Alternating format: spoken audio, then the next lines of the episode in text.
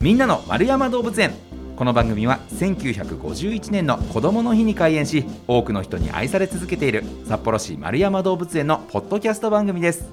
飼育員さんのお話を聞いて皆さんも動物博士になっちゃいましょう。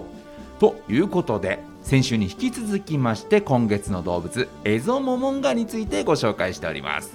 お話ししてくれるのは獣医師の柿坂啓太さんです。柿坂さん今週もよろしくお願いします。はいお願いします。さあ先週はね、えー、エゾモモンガの特徴なんかを伺いましてねあのー、こう羽のようにねあのこう皮膚皮膚でこう滑空するようなんていうお話だったりですとかまたエゾモモンガはちょっと変形してねあのなんですか軟骨？軟骨をこう動かすことでその羽みたいな部分をちょっと広げるよなんてお話も伺いました。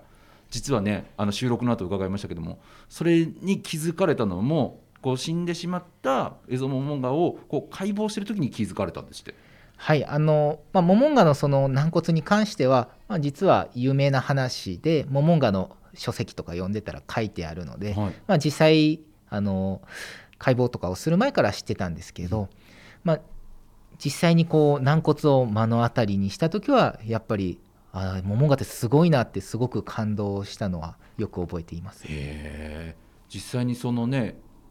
こう死んでしまった動物たちは標本とかでねこう展示したりっていうようなお話も以前伺ったんですけどその軟骨の部分とかもこう標本で見られたりとかするんですか？はいえっとなんとかその軟骨を皆さんに見ていただけないかなと思って、はい、ちょっと今いろいろ思案をしています。へちょっとなかなかね今現状ではそこまでは見られないそうなんですよはい、うんですからちょっと今後に期待というところでね、はい、こうよりエゾモモンガについて詳しくなっていきたいなというところなんですがさあ先ほどのねこの羽みたいなところを広げてこう飛ぶよ滑空するよってイメージはモモンガ持ってます。そしてもう一つのモモンガの特徴ですよね。今回のテーマはこちら。エゾモモンガの大きな目は何のため？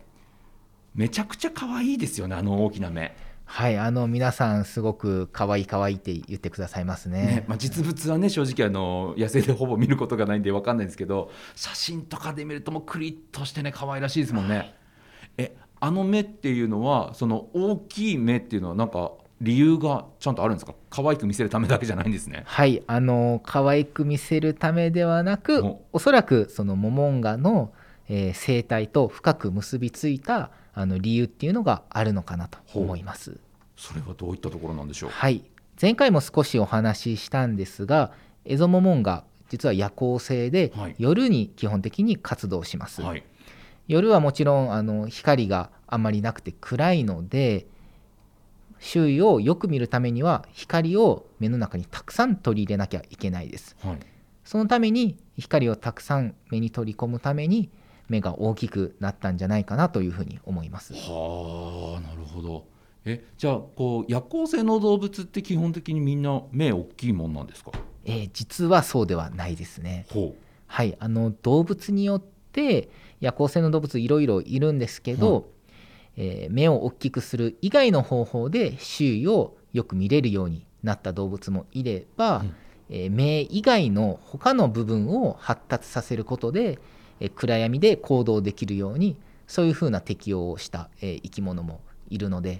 動物によって様々かと思います。え例えば、まあ、エゾモモンガからちょっと離れちゃいますけど他の夜行性の動物でこの動物はこういう進化をしてるよみたいなって例えばどんなものあります？はい。えっと例えば猫だったら、はい、猫って暗闇で目にこうライトが当たったらピカッと光るイメージあると思うんですけど、はい、はいね。はい、あれは目の中にタペタムと呼ばれる、えー、反射板のようなものが構造が目の中にあります。はい。えー、反射板って何のためっていうふうに思われるかもしれないんですけど、うん、目の中をこう光を何でしょう反射板を使って光を2回こう目の中を通過させることで、うん、少ない光でもより多くの情報を得ることができる。そういう目なのかなというふうに思います。へ面白い。その他だと例えばコウモリだったら、うん、えー、コウモリにもあの目が良くてあの目で見て飛ぶコウモリっていうのもいるんですけど、うん、夜中、えー、夜に飛ぶコウモリは、えー、大体のコウモリはその超音波を出して聞きますね、はい、うんうん、で跳ね返ってきた音を聞いて一体自分の周りには何があってどこに獲物がいるんだっていうことをあの頭で感じ取ってたりするのでそういう進化をした生き物もいます。へえすごい夜行性の動物たちはいろいろ工夫して夜も暮らしやすくしてるんですね。はいあのまあ、なんで昼間生きればいいのに夜をわざわざ選ぶのっていうふうに思われるかもしれないんですけど、うん、そうですよね、はい、やっぱり昼間は光がたくさんあって、まあ、見やすいですよね。はいはい、見やすいということは餌を取り合うあの他の動物もいれば、うん、自分自身を狙うあの肉食動物とかそういうのもたくさんいるのでそういった動物を避けるために、うん、まあ、体を進化させてまで夜に生きるメリットがあったのかなというふうに思います。なるほど。そっか。あんまり考えたことなかったですけどね。こう夜行性は夜行性として思ってたけどそっか。なんかこう昼間寝てたいからとかそういうことじゃないんですね。違 うと思います、はい、でもそれで考えるとエゾモモンガってこう外敵からねこう身を守るためにまあ滑空ができるようなその下に降りてこなくてもいいような体になってるしでこう敵がいっぱいいそうな昼間に動くと危ないから夜行性になってるしっていうのですごい身守りますね。そうですね。あの巣の中にあの巣木の中に作るんですけど、はい、まあ、木の中から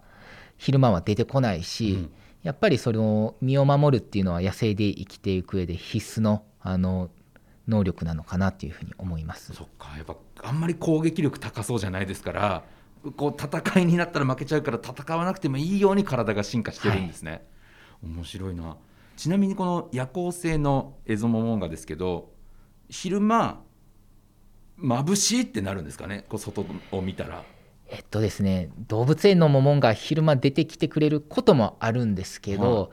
実はそんなにあの眩しそうな表情とかはしてないんですよね。あそうですか、はい、目細めてたりしないですか？っていうのはないんですけどでもよくよくこのモモンガの目を見るとあの目の中の瞳、はい、瞳のサイズがすごく小さくなってて、うん、こう光をあんまり多く取り入れないようにしているのかなと。なのであの眩しそうな顔はしてなくても目の中でこう調節をうまくして昼間のすごい溢れんばかりの光をなるべく少ない量取り込むっていうような、えー、調節をしてるのかなっていうふうに思ってます。野生で普段絶対ほぼほぼ夜しか見れないから、ね、こう昼間にちょっと探すんだったら朝方とかね探すんだったらじゃあちょっと曇ってるとかややもうあの冬場とかのやや日昇るの遅いよっていう時の方が見つけやすいかもしれないですねじゃあそういうのももしかしたらあるかもしれないですね。いやすごい目だけでこんなにこういろんな情報があるんですね。やっぱりその環境に合わせて進化をしてきた生き物なので、うん、野生動物っていうのはそういう不思議な面白いところっていうのはあの動物園の動物たちの魅力の一つなのかなっていうふうに思います。ね、これまだやっぱり目についてはそんなにその研究は進んでないんですか？このモモンガの目っていうのは。あのモモンガ基本的にはあの高いところにいてしかもあの暗闇に生きる動物なのでなかなかあの研究は進みにくい分野なのかなというふうに思います。ね、だからもしかしたら今後ねこう研究が進んでいくとこう今まで知らなかったモモンガのエゾモモンガの目の秘密なんかがさらにこう知れるようになっていくかもしれないですね。そうですね。うん、ね非常に面白いなというところなので、ねあのいずれあれですねその先週飛んでる滑空してるモモンガを見られるような展示も今後したいななんてお話してましたけどこう、ね、夜とかのモモンガを見られるような展示とかになったらいいですね。そうですねあの現状ではなかなか皆さんにこのモモンガ見ていただきたくていろいろ考えたりしてるんですがなかなかあの見てもらえないことも多いので、うん、いつになるかは全然わからないですけど、はいはい、皆さんにもう少しねモモンガ見ていただけたらなっていうふうに思います、ね、そんな日をぜひ楽しみにお待ちいただければと思いますさあ今週はエゾモモンガの大きな目。ねとっても可愛らしい目です。がこれ可愛いためだけじゃないんだよというお話伺ってまいりました。